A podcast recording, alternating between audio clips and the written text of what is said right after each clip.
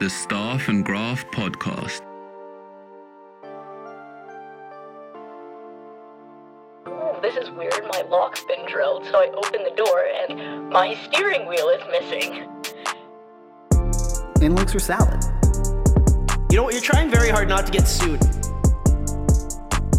You can have all the talent in the world skating around, but if you don't have a goaltender, it does not matter. Team Tidy Business, baby.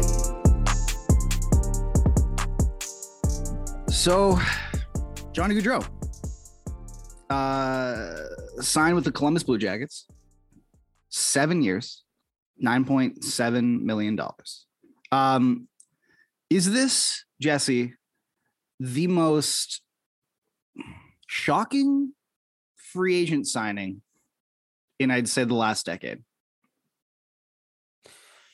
Yes. Yeah, Well, I, I think so mean, too. no one, no one, the day before free agency predicted this. There was not a person on the internet that was like, Gaudreau's going to Columbus. Bank it. If somebody did say that, they got made fun of gratuitously. Now, it was like the only the only indication, the only indication that this was happening was I remember it was like I don't know, something like 3 p.m. yesterday. Recording this on Thursday. Um, Wednesday was when the free agent uh, market opened at noon. And I remember Aaron Portzline, your colleagues, was just like, you know, the, the Blue Jackets are like they're lurking.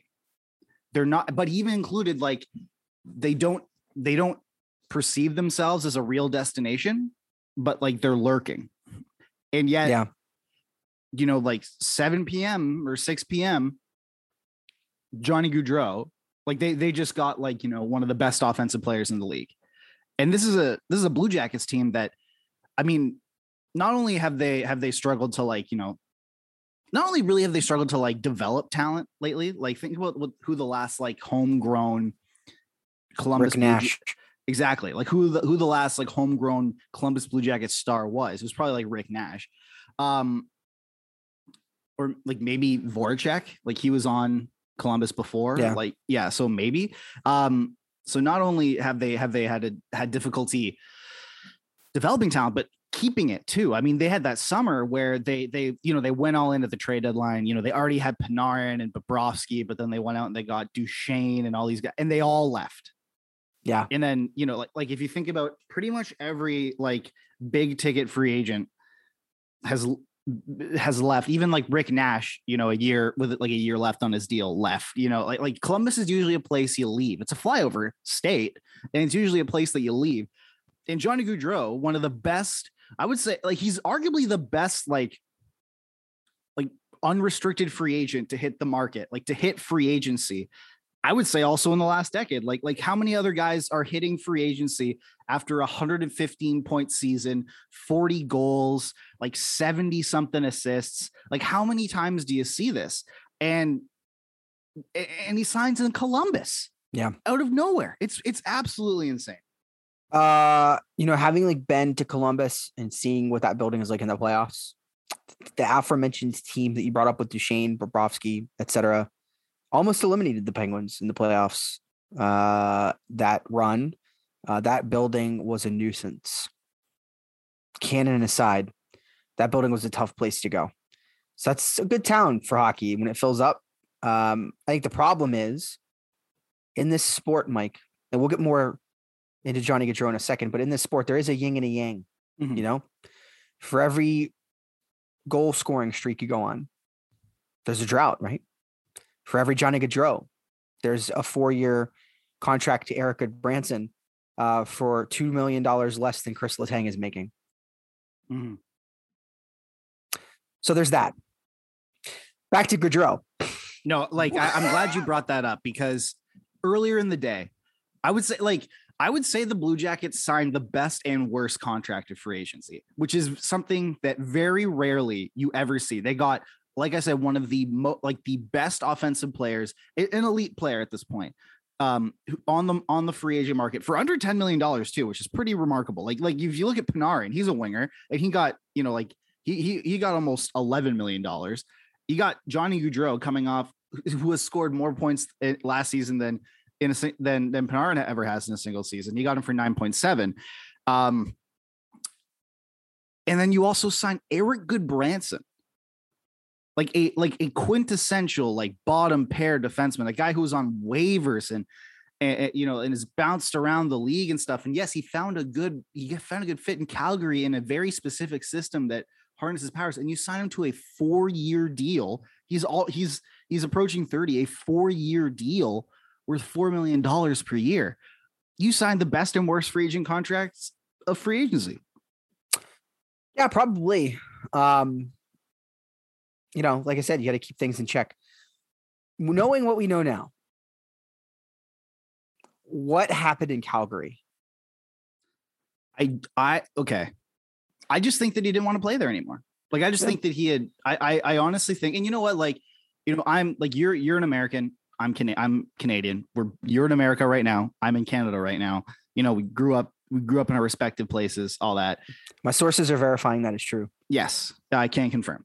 Um, look, it, and this is mentioned a lot in the NBA too, just because Toronto's the only the only Canadian NBA team. Um, but Canada's not America, you know. Like Johnny Gaudreau's American. He grew up, you know, in in Jersey, you know, like around like he was hanging out with Tony Soprano when he was a kid and stuff like that. Bruce Springsteen, yeah. Bruce Springsteen, the boss, you know, all that kind of stuff. And um, and look, Canada is I, I love Canada. Canada's great, but if but as someone who like grew up in the states, like there's just little things about Canada that are different. You know, we don't have as good, we don't have as many chip flavors as you guys do. You guys have all these chip flavors. It's awesome. You know, like like like food is a big thing. You don't like there's just you know you have to. I'm not. It, it's probably different in in Alberta because it, it goes from province to province, but like in in in at least Ontario, you know, our all our beer and alcohol sales are you know controlled by the governments. We have to go to a specific government store to buy alcohol. You have to go to the LCBO. We can't just pick it up at a convenience store or anything. Like it's there's these certain little things, and I think he said he wanted to play closer to the East Coast. Um, he said he wanted to uh, like he was an open secret. He wanted to go home, but with, when the Flyers and we're gonna get into them, um, when the Flyers just decided that like when Chuck Fletcher decided that he just didn't want to do his job that day, um, and and took the Flyers out on him, and then given the state of the Devils franchise, uh, um, which we'll get into as well, Columbus had the most money. They were, I think, they were the closest, and they I mean, it's just like sometimes you need a fresh start. And if you think about it, like Johnny Gaudreau has taken a lot of crap in, in, in Calgary, some deservedly and some not. But like, like that's a market that has that, you know, whose relation relationship with him has fluctuated like crazy. You know, they've been hot on him, they've been cold on him. You know, he's he's he's been a you know, a quasi Hart Trophy candidate to he's a bum who can't perform in the playoffs to, you know, like he's been included in trade rumors for the last like three years. You know, like I, I think he just wanted a fresh start. But Columbus of all teams is insane. And it's and it's a damning indictment on the Philadelphia Flyers that, that Johnny Gaudreau is not a Philadelphia Flyer right now. Like that is Yeah. Like like he grew up a Flyers fan. You know, they're a team that is, you know, they're they're they're a team that could desperately, desperately use him. And yet they they they couldn't sign him because they had to, they just had to re-sign uh, Rasmus Ristolainen, and they had to sign Tony DeAngelo to like $10 million combined. Like they just had to do that.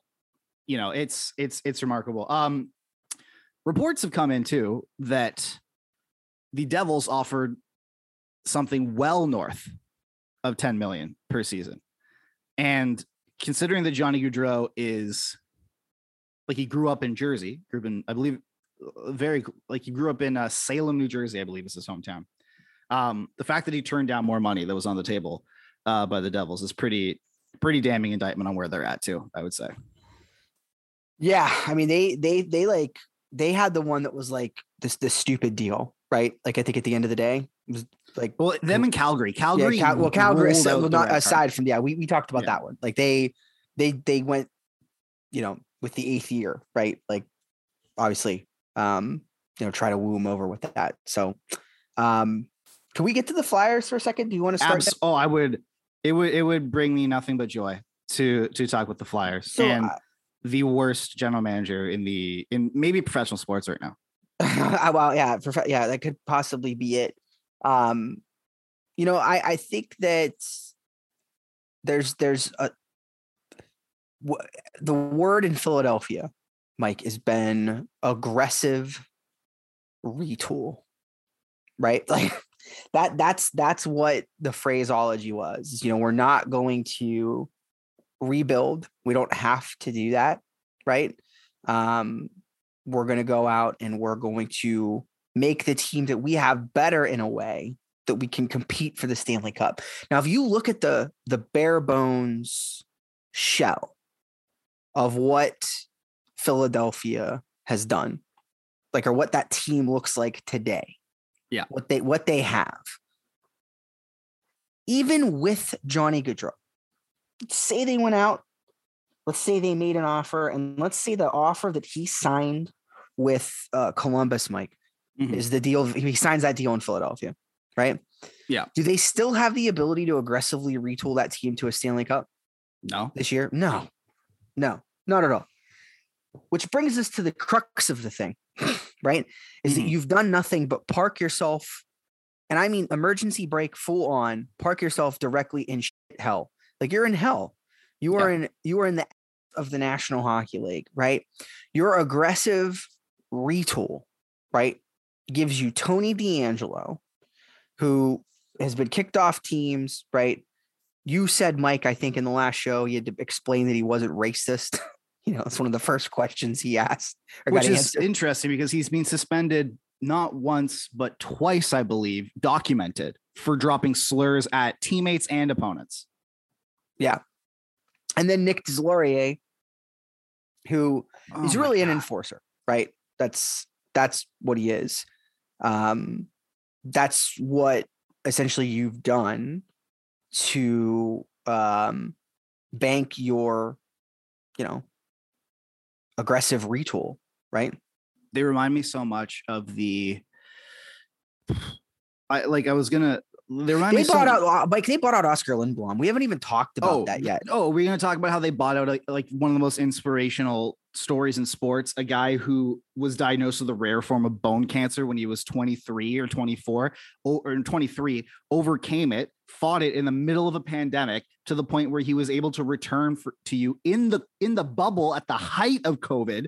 And then and then played out the rest of that and, and still played in a pandemic shortened season, came back to play for you after cancer. He beat cancer, and you bought him out to sign a guy who has to be asked if he supports insurrections of the U.S. Capitol at his at at every introduction press conference, and and no no amount of a hundred thousand dollars to you know a charity you know is, is going to cover it. You knew that that just that just knows that you knew it was a terrible PR move, and you still did it. It Yeah. was so unnecessary. It's disgusting. So, lost in all this, I think, is the plan moving forward, right? Because you've aggressively retooled. That's done. You can check that one off.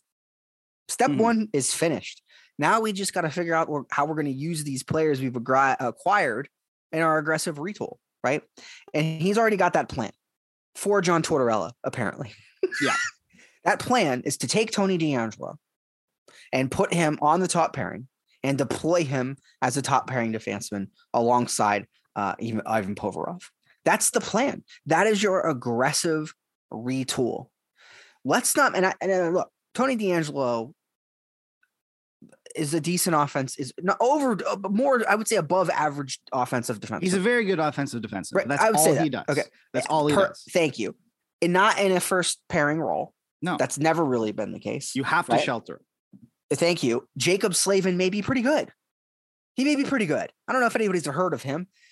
S- Pretty good defenseman. And I don't want to shit on Provorov, but he, yeah. Come on. Yeah. Let me hear break here. They were thinking of That's- buying him out, weren't they? Like, I mean, okay, so here we are, right? That what the moment I just feel like, Mike, if you think about every NHL team, right? There's that seminal moment in a in a I don't want to say called generation and a, in a generation of the team where that icon of that generation leaves, Yeah. right? They go away. Matt Claude- Sundin signed Oh. with the Vancouver Canucks in 2009. I remember it. Jaromir Jagr got traded to the Washington Capitals. Yeah, there you go. Okay. That is the signal of something. It's the signal that you need to turn the car around. Okay. Turn the car around.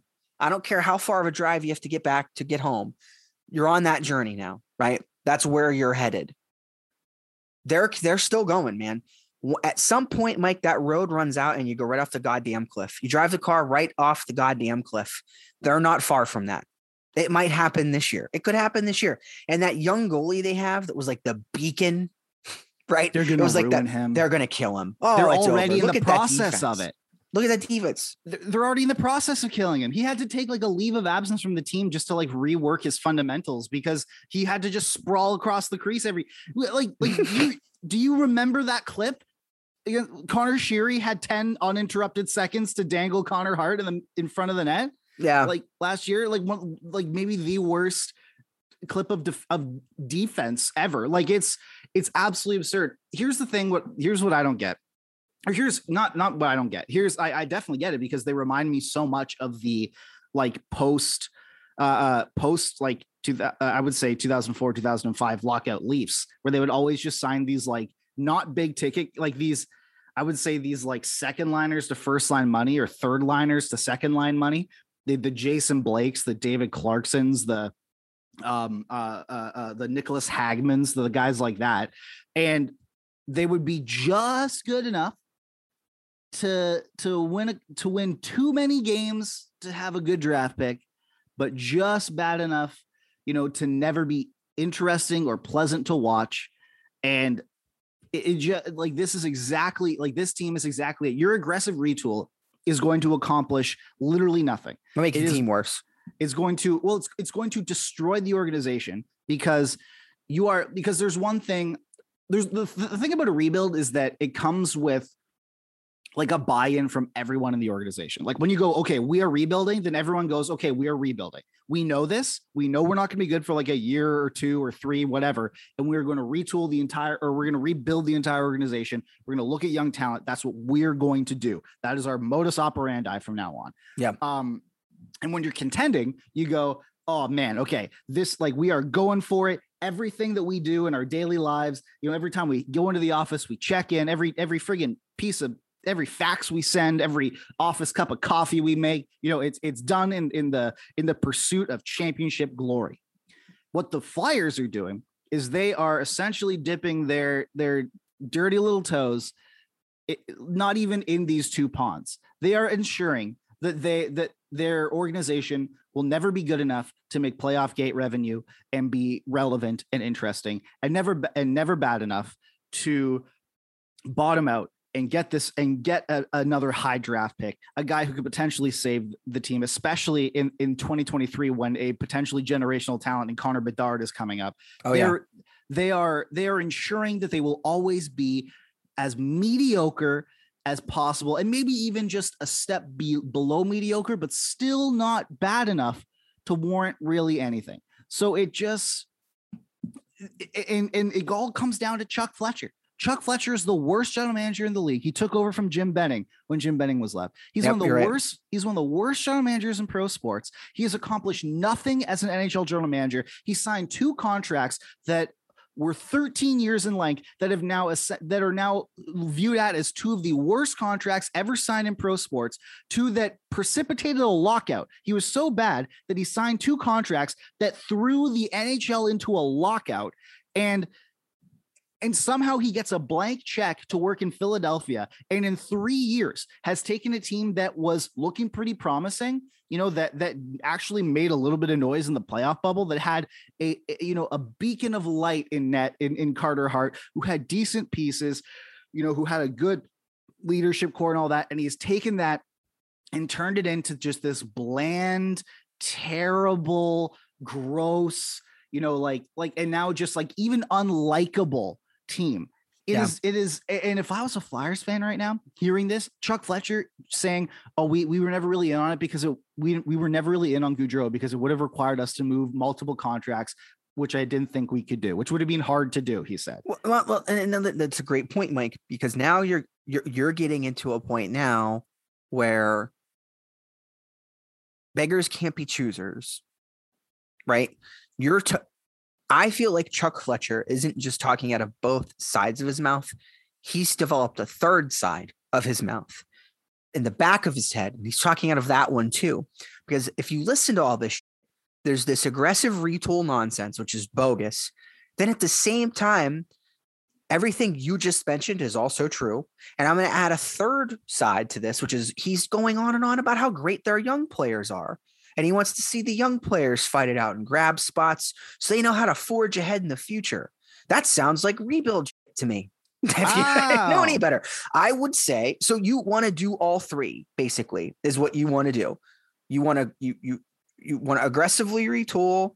Uh, I I just it, it it doesn't make any sense. It doesn't make any sense on paper, logistically, out loud. I don't care how you want to slice it. Uh, it's nonsensical. And again, like the point, y- the, the we're two the if you hit the brakes now, Mike, on my analogy about driving off the cliff, Mhm. you can't stop the car.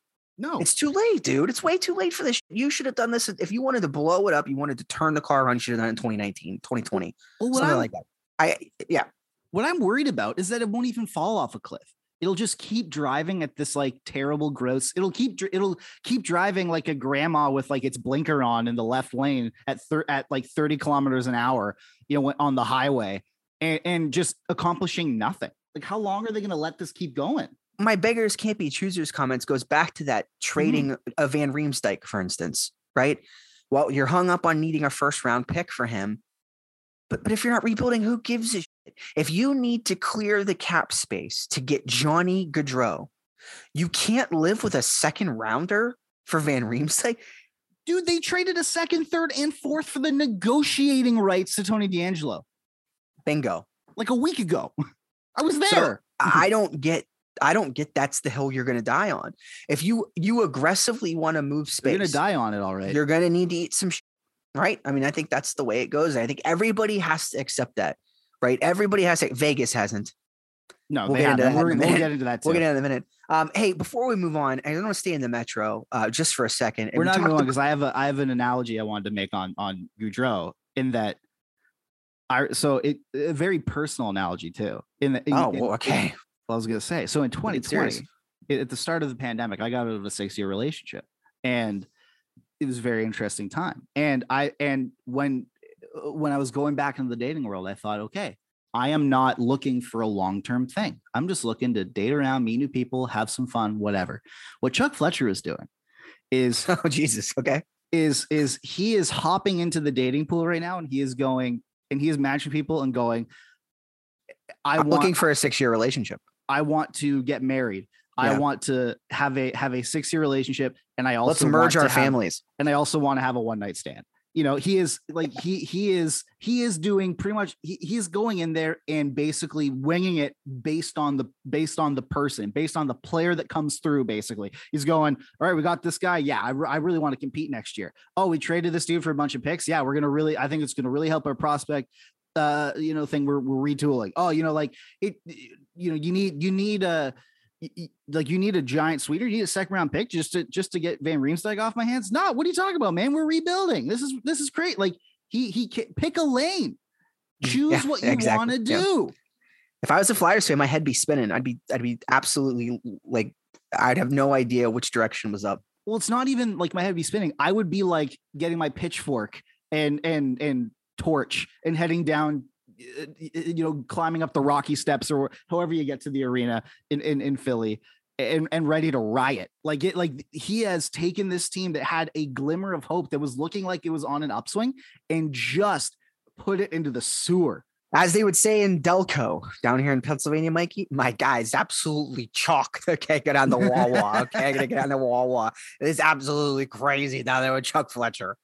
are are pittsburgh people real That's Delco is in Philly, by the way. Oh, That's a Delco's in Philly. That Philly, is a classic Philly accent.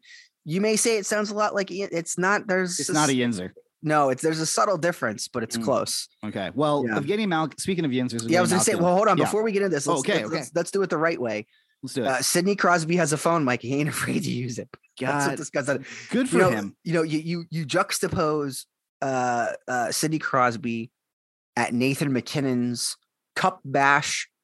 Okay. He's Mhm. wearing sandals with jeans, right? Collared shirt, got his dad up like a phone filming his kid at a dance recital while Give the toes MacKinnon away for free. You can't do that. That's rule number one. blasts liquor out of the cup. right? Yeah. There's there's Sid just smile on his face, shedding a tear. You know, that's not what happened this week, though. We didn't get that dad Crosby this week, Mike. We got the I'm picking up the phone. We're gonna make this deal happen, Crosby, because we we talked last show we recorded a couple days ago. We said Malkin's going to free agency. The whole city of Pittsburgh is an uproarious fervor, right? Everybody's ready to jump off a cliff. Papa Sid picks up the phone the day after we record. We don't know the contents of the conversation, but you know, he flexed that muscle, which he rarely does. Rarely. I think Mhm. sometimes he does. Well, no, that's not true. He does it with line mates all the time. Yeah, no, but I mean, in terms of like Administrative. Yeah, yeah, yeah, yeah. Here we go. General managing muscle. he pulled a LeBron. Yeah. Hossa would probably be the last time you'd have to go all the way back to that to be like, that's the guy he really wanted back. And like, you know, well, Kunitz too. But the point is, it's not common, but it happened here. And, and I think we talked about it on the show. Look at some of these deals for Vince Trocheck. Look at Oh some of this God. these contracts that got signed and tell me if Genny Malkin's the worst option on the deal that he got. Not And at for- all. no, in no way, shape. Are you kidding me? Nobody cares about the fourth year, right? Uh, you know, it's over with. The band's back together. The Penguins are riding this thing out until the wheels fall off. Good. Uh, the, the the gas tank explodes, and you you know, uh, we're all gonna hold hands and go out together. And that's the way. I, that's your kumbaya, right? That's the way you got to do it. So I mean, yeah. I mean, uh, you just mentioned what you just mentioned was a coherent organizational plan that everyone seems bought yeah, into. whether it was good or bad, right? yeah, Whether it's right like, or wrong. We don't even need to to go into context of that. What you mentioned was a plan that everyone in the Pittsburgh Penguins organization has and has like i- is is sort of has consented to and bought into. Yeah. there is nothing like that that exists in Philly right now. I mean, at the end of the day, they brought back Chris Letang, Bryan Rust, and Evgeni Malkin for less money that they made last year. And uh, you know, Hextall's taken some heat. Uh, I think that there's still, uh, you know, he signed, uh, you know, another defenseman uh, in addition to keeping Malkin, and now there's like nine of them total and nine Yeah. NHL defensemen on the roster. Um, you know, I think that they fancied themselves as players in some of the bigger moves should they have been able to set to shed cap? Obviously wasn't the case. But now you've got young players like john marino marcus pettersson brian dumoulin who's won you know won a couple cups uh, that are out there is you know potential i think trade options and i don't think ron hextall's done. So i don't think you grade the penguins window yet here as far as the free agent pyramid. It's great that you know malkin's back and he's very happy about that uh, but i still think you know what he does next will ultimately you know finish the letter grade um, this team uh, you know, I don't think is quite yet done. No, absolutely. It's it, it- I- just like that that they're like this is our plan. We're sticking Yeah. to it. And and it just it would have made absolutely no sense if if that fourth year after the after the money that they were handing out specifically that to Rickard. Rakell Yep. like was going to be the holdup. And look, Sidney Crosby, he he seems like he knows when to pick his spots. And if there was ever a spot to pick, it's Evgeni Malkin. Yeah, Like he's sure. it's the guy he spent like all but I think wasn't it only one year of his career with? Like it's it's when I know- Malcolm, Malcolm come in came in in the second year, didn't he? Uh, so I know a lot of people listen to this show and aren't from Pittsburgh, don't follow the Penguins uh, closely. Go to their official Twitter feed Mhm. and look at the video that they released uh, when Malkin re-signed. And I want you to watch it and tell me that it was not a goodbye video, that it was not the video that they planned to release thanking him for all that he had done. The music is awfully depressing for something you should be celebrating. It's all this, it's like, it's what you would see on the Jumbotron when a guy comes back, right? First night in town after being traded to his new team. That is what they put up. And then at the end, as the video is ending, with no fade in or out, with no fancy editing, the graphic that they tweeted when he re-signed just pops up on the screen. They no, they 100 percent had to pivot. 100% pivoted. Yeah, it's just, it's really funny to see that. it reminds me because I because I went to to University of Political Science and I, in, in second year I was taking uh you know like intro to U.S. uh, uh poli sci and or like United States policies and uh, political pol- politics and policies. And it was 2016 so it was the year of the 2016 election. Um and I had a lecture the day after uh the the like election night. And I remember my uh, uh like my professor going in, setting up shop, and doing an entire lecture um, about how Trump won, but the background of his uh, uh, of of every slide was pictures of Hillary because he clearly had prepared for Hillary Clinton to be the president of the United States after that night, and it was just a complete like he had to pivot at the last second, like, Uh, you know like at like three in the morning. that reminds that's exactly what that was like, except this one is a happy ending. Yeah, yeah, yeah. It's like the the. Penguins uh, when the Penguins stole Jerome McGinley from the Bruins yeah. in the middle of the night. The thing Um, that that that the final nail in Aaron Ward's uh insider career. um I will never forget that.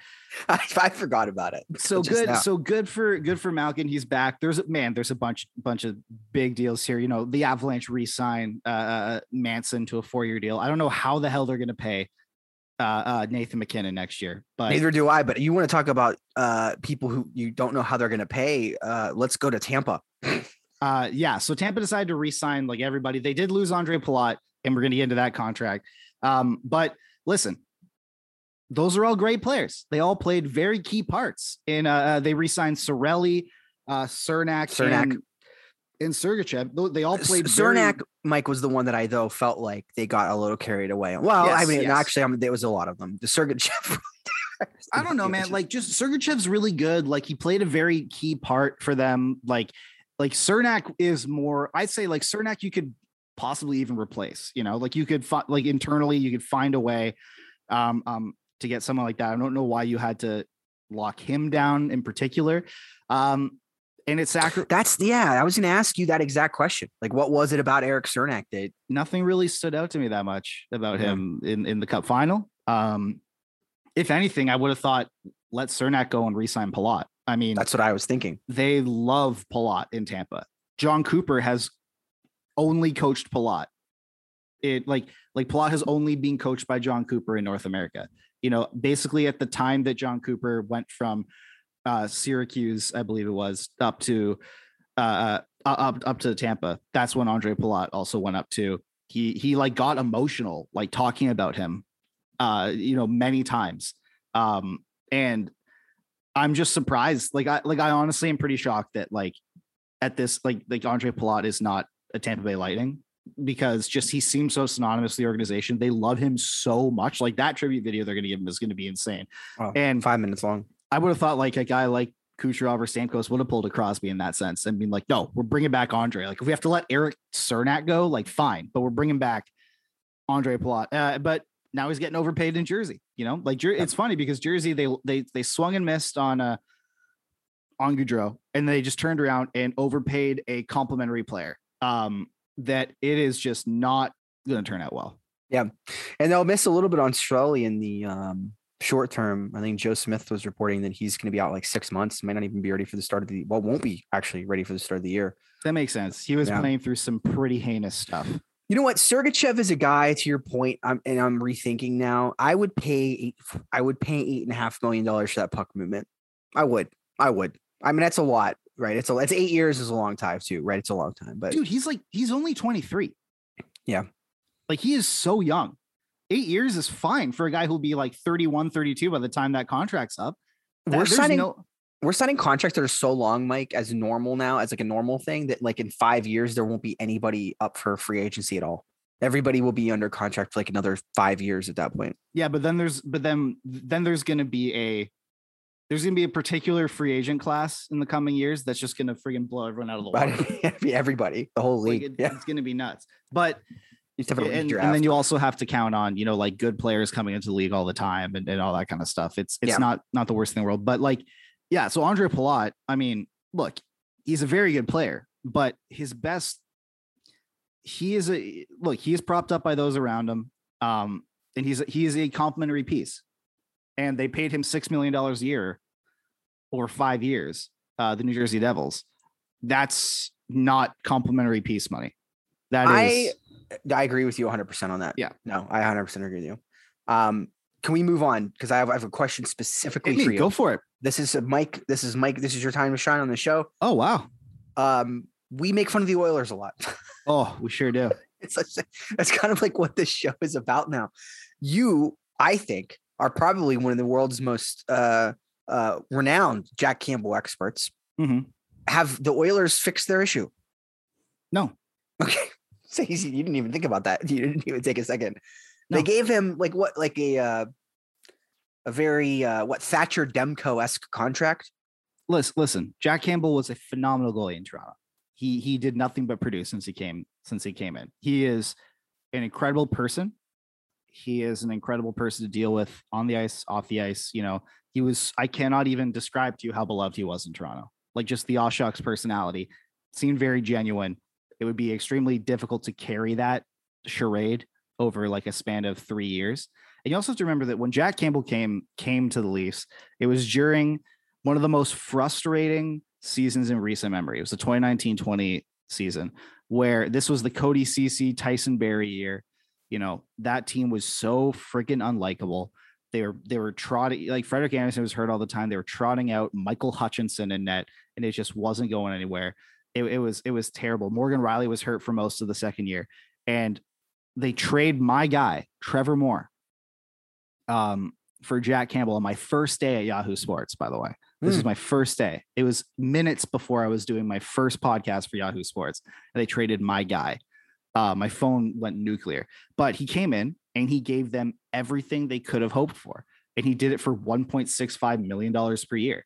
And I don't think they really they I don't think they they they really ever expected to re-sign him. They never gave him a contract extension. Uh, uh, they never gave him a contract offer other than um pretty much other other than this lowball deal that that Elliotte Friedman reported that was like two years, like 3.75 million per, and they were just it was expected to be like sort of a bridge, and it was right before the season.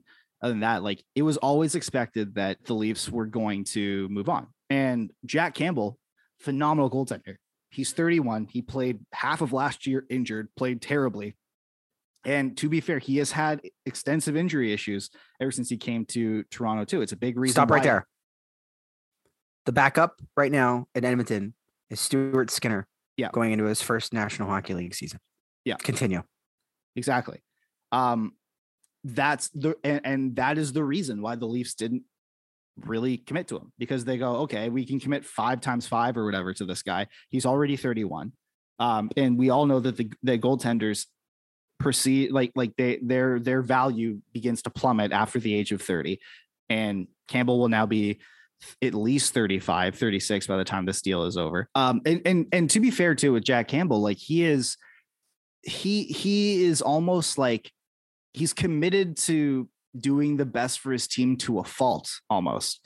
Um and i'll tell you what i mean by that in that like so he played most of last season while injured. Um and it really like there was about a two and a half three month stretch where like the leafs just didn't have goaltending. Like they like their goalies were like an 880 and campbell was playing consistently through that and then he went down and, and barely made it back in time for uh for the playoffs.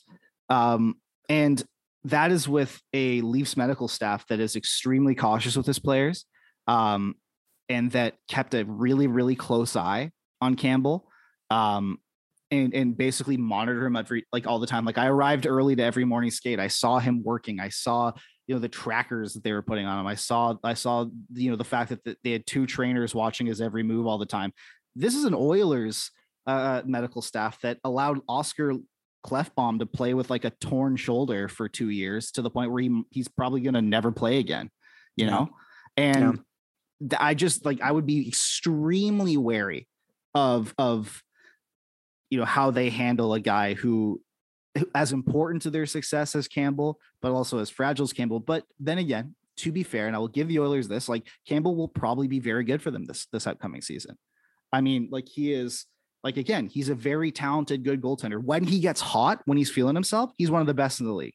He started the first month and a half, two months of the season, um, basically unbeatable. Like he was incredible, and he was a Vezina candidate. He was he was playing amazing, and then he tweaked something, but refused, but pretty much like refused to go out, kept playing through it, and and it just tanked everything for a long time. Um, but like he it just makes me very wary. Now, the on the other hand, for the Oilers to re-sign like Brett Kulak, I think is a fantastic deal. Um, but for them to give multiple years and that much money to Evander Kane is just mind-bogglingly bad.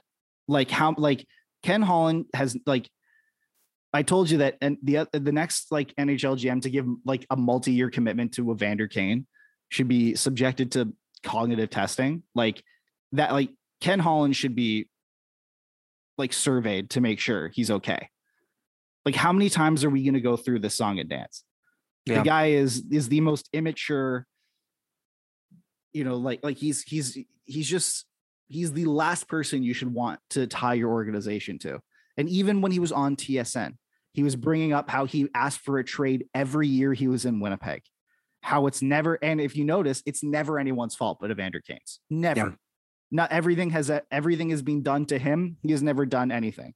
Um, and to now to give him five years Mm. is just insane. Um, but other than that, I mean, like, look, the Oilers, they did they they were able to keep some of the players they wanted. Um, they went out and they got a goalie who right now, you know, makes them a better team. I would take Jack Campbell over Mike Smith. Oh yeah, for sure. Yeah, So there, so he's gonna be he's gonna be tested, Mike. Right, like that. I think that the- the way that they- tough too. Sure. I mean, the way they play, just style of play for them, right? What's the style of play thing, even blue line aside? He's gonna be tested. So, Yeah. uh, last season, I mean, it was really just. I mean, I don't need to tell you, but it, look from my perspective, it was just chaotic. Oh mean, yeah, You know, you go from being like a Vezina candidate to being a guy that that you the Leafs are trying to get rid of to you know, you know, being pretty good. I guess the end, right? Like okay or whatever, but you they need more than that, and they just can't. That's not going to work, right? They've already been through that. It hasn't worked. Um, this market, you know, wasn't the greatest, and they did. And you know, granted, I think like, you know, the what the only thing they could have done better than than Jack Campbell in this market was to go out and get Darcy Kuemper, which you know, um, Washington uh, ended up with. So and even then, I'm very wary. We'll get into that too. I guess. Yeah, sure. Better better time than ever to do that now. Um, yeah, they gave, they gave Darcy Kuemper a lot of money. Um, I believe it was what five years, five point five, and he's a 32 year old goaltender. He just came off a Stanley Cup, great, but a playoffs in which he posted a 902 save percentage, and then also had to, like I said, go to the optometrist twice a day to retrain his eye how to see the pucks that he was trying to stop. Um, I mean, look, we don't have the medical report, so I'm sure the Capitals put him through a full physical and got those reports and looked at it and made sure that their goalie can see before they they you know they, they gave him 25 million dollars or however much it is total like they made that investment but i mean i would be super wary about hinging my my you know the final years of alex ovechkin's career on darcy on a on a 32 year old darcy kuemper with one working eye you know like that's that's terrifying yeah, I, I'm like, look, I, like I said, you know, the the Avs really like kind of, you know, immune to goaltending, right? Like, I think the bigger, not a bigger, one of the biggest concerns here is like, is again, this has become a theme now, but injury history, right? Yeah. Um, not getting younger, 32 years old. Um, that I think term is a bit of a, a bit much. So the question is like, you know, does that injury history creep up to bite them? But we have to again acknowledge the fact that I think in the market they probably got the best goalie available, right? I think they did. Um, they you did know, I think at the end of the day, you know, you, you think about like where they could have landed as far as goalie possibilities are concerned and some of the decisions they've made that have led them to this point. Um, but alas, it's a you know, it's the fit they needed. Comes at a hefty price with heavy term. and It comes with a couple question marks and a lot of risk. Um, but I think most people in Washington are probably pleased with the outcome considering some of the alternatives. Absolutely. By the way, by the Yeah. way, Nostradamus Stevens, yeah Ilya Samsonov. boom gotta, we gotta mention that. yeah i did- that's did at length discuss and bring it up as a possibility on the last podcast. we sure did um i'm no, we, you, you specifically. Okay. Well, I'm extremely happy with that signing. Yeah. Um, I wrote, actually I wrote a, a bit, very big piece about the Leafs goaltending situation as it is right now because I don't think we. Oh yeah, no, we did. We did cover the Matt Murray trade. It was right before the podcast happened. But getting Samsonov makes. I mean, like think about it. He's insurance for you, right? Like it. Like there's going to be an open competition to see who's going to be the starter. But um, I'm assuming, considering they're paying Matt Murray almost five million dollars a year, like the next two years, he will probably have the edge. But Samsonov for 1.8 million, fantastic. I look back at his K. I know KHL numbers are really tricky to to you know to compare, but I think when someone's super young like he was, um, and like a guy like Shesterkin was, uh, they're important. And dude, his numbers in the KHL is like a borderline teenager. They're they're they're better than Shesterkin's. You know, he came over and and and he actually played pretty well for the Capitals in 1920, and then the pandemic year hit. You know, it, he wasn't that he, he was like you know, and I think it was a 902 or 904 something around there. And then last year he he was not very good. But I mean, this is a guy with so much talent, like so much potential. He's one of the highest picked goalies in recent memory. He went 15th overall in 2015. Um, he's got incredible pedigree, talent, all this. And for under $2 million a year, it's a one year bet. Like, this is like at even just as insurance, like that's a phenomenal pickup. And and the Leafs, their their development staff is is top notch. Like they they they take very good pride in in like Matt Murray in, in his press conference was saying like he's being shocked at just how many people there are that to have reached out to him, like from the Leafs organization. Like not just Mm. like I'm so shocked at you know how many people have reached out to me. He's I'm like, no, I'm shocked at how many people there are to to potentially reach out to. Like it is like they have so many employees there that are that can help you. Um and Samsonov will will like I think that they're I think that a guy like uh, uh like Curtis Sanford, their new goalie coach, and Jon Elkin, their their director of goaltending, those these guys are salivating at the mouth of, of dealing with the talent that a guy like Ilya Samsonov has. Like this could be like Murray if Murray returns to somewhat of his form that he was in Pittsburgh, that's fantastic. Um, but they've all but now they've they've and I know they're betting on two guys who are they need to rebound essentially. Like there's no sure thing, but they're they're doubling their odds, I guess. Like it's much more likely that one of these guys will hit than than uh you know if you only had Murray and you're banking on him. And also these are guys with chips on their shoulder. Yeah. Like one one of these guys is a, is a former first round pick um who who just got who didn't get qualified and he's got cut loose. Another guy is a guy who got dumped with a sweetener for future considerations. So and he's and this guy's a former two-time Stanley Cup winner. Like he like that that's not something he's going to take lightly. I think I think this could this could work out very well. And they're combined for 6.49 million dollars together. I mean, when you really think about that, like that's not bad. In terms to pay your goaltenders, that's not bad at all. Um, there were a lot of moments. I'm going to switch teams here real quick. Let's do it. We're running out of time. I'm. There were a lot of moments, Mike. Yeah. For the Detroit Red Wings Oh last boy. year, where Steve Yzerman, they say that if you're about to have a stroke, you smell burnt toast. Yes. You know what I mean? Like that's the sign. Like you got the burnt toast smell coming in your nose. There were a lot of moments where like Steve Yzerman got that like burnt toast smell up deep in his in his nostrils, and then got mad about it, this incoming stroke. So it was like angry stroke type situation. he looked that mad. Is this a medical condition that you've researched, No, Jesse? no, An it's angry not. stroke? It's I like you know I I've I've seen it before. You know I've been up I've been on that road. So he went out and said, you know what I'll do? I'll just sign three really good players. And you know what? Well, okay, I will sign three good players. I would sign two. I would say I'll sign two really good players and one good player. there you go. That's fair. Yeah. I'm not. I'm never going to consider Ben Chiarot as being really good. I'm sorry. No. Um, and he also signed my other son, Olli Maatta. Oh, are you big Olli Maatta guy? I know he played Eh, in Pittsburgh, but No, it's you know, yeah. I mean, the kid had cancer, right? He had Did a he? shoulder. I didn't know that. Oh yeah, Oh wow. yeah. You didn't know he had cancer? No, I did not. I did not Yeah. know that. That's Yeah, amazing. cancer. Um, he. I. it's not you know, amazing you had cancer. I mean, it's amazing you, you overcame cancer. Yeah. No, I mean his rookie year uh was like sky's the limit. Um, you know, like, yeah, yeah. It was thyroid. He had thyroid cancer. Oh, jeez. Um, that so- really screws with you, man. Yeah, it does. So the fact that he's still playing right is like a cool thing. Uh, his landscape in Detroit is is just so drastically changed for him now. Uh, like he's potentially going to play with Mo Seider. Like that's you Yeah. know, doesn't get much better. Uh, but good for him. But no, back to to, to Yzerman. Yeah, you're. I agree with your assessment. I would I would categorize uh, those players the same way you have. Thank you. Yeah, no, it's it's I I think that look, Joe uh not Joe Sakic, another uh very good former player who is now GM. Um Steve Yzerman. He like the Red Wings, there were so many points, like you said last year, where like it was just so dire in Detroit. Like it just seemed like the whole team was like not enjoying what they were doing. Yeah. And Andrew Copp and David Perron, I think are fantastic players who are really going to help the team, who are going to insulate their young players. Um, keep in mind, you have a guy like Jakub Vrana, who's going to be fully healthy this year. You know, another year of Lucas Raymond, potentially Filip Zadina might might actually hit it off at some point. You know, like stuff like that.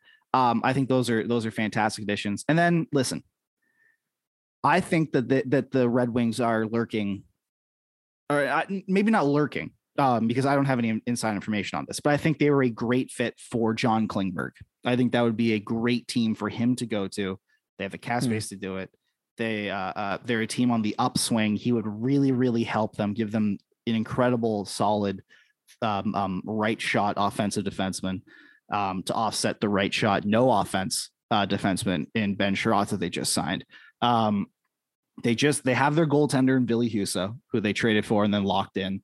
They have a guy in Nedeljkovic who had a terrible year last year, but has proven that he can be good at the NHL level. He was a Calder nominee, uh, you, know, a little over a year ago. I mean, I think that there are, I, I think there's a lot to like in Detroit. Um, it's very exciting, and Yzerman was swinging his around, but there is no team that has swung their around more than the Ottawa Senators. Oh yeah, yeah. The the I, I every year I like to uh, sit back, Mike, and look over the landscape. I like to look upon it Mhm. and pick out one contract that I think is going to be potentially responsible for the next lockout. And this year is Josh Norris. You think so? yeah, I think so. Yeah, that Why- was my pick. yeah, I think Norris in particular. I, I mean, like, look, uh, well, it's a lot of money, right? Like, it's a lot of money, and it's, I mean, it's a lot of term. I think that that's really at the end of the day what what tips the bank. And I made a mistake because I had tweeted out that I thought that you know Ottawa had like sneakily been like, you know, um, you know, super savvy and you know, Mhm. et cetera, et cetera. Um, Norris. Here's here here's what I'll tell you. I think Norris obviously scored last year at a disgusting pace, right? Yeah, 35 goals. Very yeah. good. yeah yeah yeah yeah yeah but i i think you know also we have to take in in mind like what the peripherals are here okay? Yeah. um you always hear people talk about shooting percentage you know shooting percentage this shooting percentage that and then sustainability behind that. Um a, a quote i always like to give out from sidney crosby that i always remember him saying is, is like look if i'm not scoring but i'm drowning in chances i don't care. Because Yeah. i'll i'll get out of it right? Like i'll figure it out. In Norris's case, you have a guy who shoots the lights out, just can't miss, but doesn't have necessarily the again peripheral important data points around him that might suggest that should that shooting percentage drastically dip, that like you know what I'm saying? Yeah, Like, that he'll be able to you built your house it. upon the sand Yes. in a yes. sense here, right? So, you know that you would you would kind of get a sense that at the price tag that you signed him to, contract length included in that, there would maybe some of those peripherals would be there. You would have more than just that. And don't get me wrong, if he goes out, keeps scoring 35 goals a year and, and and shoots the lights out and that never changes, you look like a genius Mhm. right? Um, but you know, this could be a major screw up if you know you've committed $63 million to a player that you know it, i'll tell you what it is you know dom luszczyszyn at the athletic said this best i saw him say it on twitter today it's a bet It is a bet. And this That's is what what they're is. betting. They're Yep. betting. They they look, this the Senators have completely revamped their their forward core. They signed Claude Giroux, three years, I believe, 6.25 million. Um, they traded for Alex DeBrincat, didn't give up a, a roster piece to really do Right. it. They gave up draft draft capital. So they just added one of the best scoring wingers, especially young scoring winners, wingers in the league. no Um, hyperbole no hyperbole at all. Um, it's a very it's very likely that he might play with both of those guys next year. Like like a a Norris DeBrincat uh Giroux line could possibly be there. And what they're banking on is that they have locked him in to out to a slightly below market rate before he has his true breakout. Because he only had 50 55 points last year. But now that he's playing now that he's playing with these two scoring wingers, he will likely up his assist total and potentially like m- m- it- it- that will compensate for maybe his goals going from like 35 to like 25 maybe. Mhm. But they're hoping and they're betting that by locking him in 8 years, 7.95 million dollars um that they have they they have paid him a, like a little bit too much now, but you know, but a price that will look somewhat like a bargain in a couple years when he has had two, three years playing with these two incredible players or the other incredible players that that uh, um, Ottawa now has in their in their top six, like a Tim Stützle or a Brady Tkachuk, um, yeah, Drake Batherson. or Drake Batherson. Yeah. Like they're yeah, they're betting they're betting on yes, they paid him a little bit too much right now, but they're betting on the fact that he's going to flourish with these pieces they've surrounded him surrounded him with and whatever he could potentially ask for, you know, but like next year or after his ARB are over or whatnot, um, that it will be more than this. And you know what? That's a decent bet, but eight almost eight million dollars for a guy in Josh Norris who has has scored a maximum of 55 points and scored 35 35 goals last year on a on a massive shooting heater. That's tough, man. Like, look, look, it's a bet, and I really like when GMs are like, "Listen, I'm I'm swinging for the fences here. This is what I believe. I will, I will, Yep. you know, ride ride or die, baby. Let's go." Um, but man, it's tough.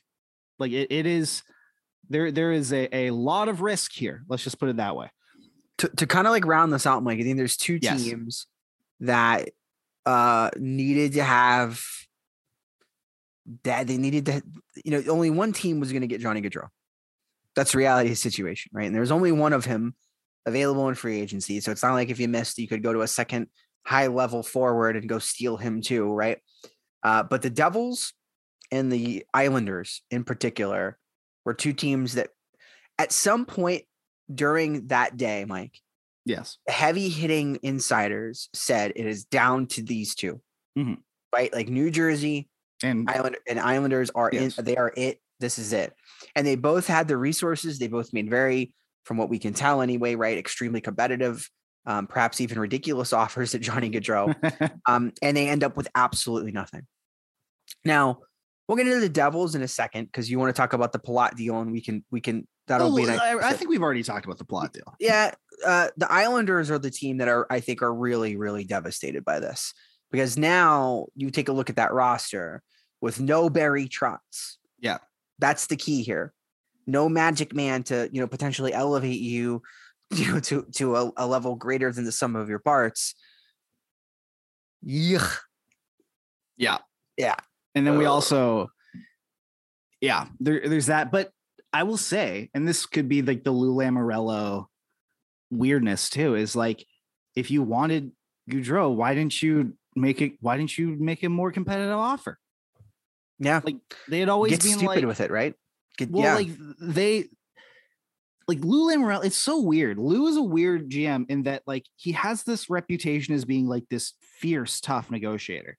And yet he'll give like Ross Johnston four years.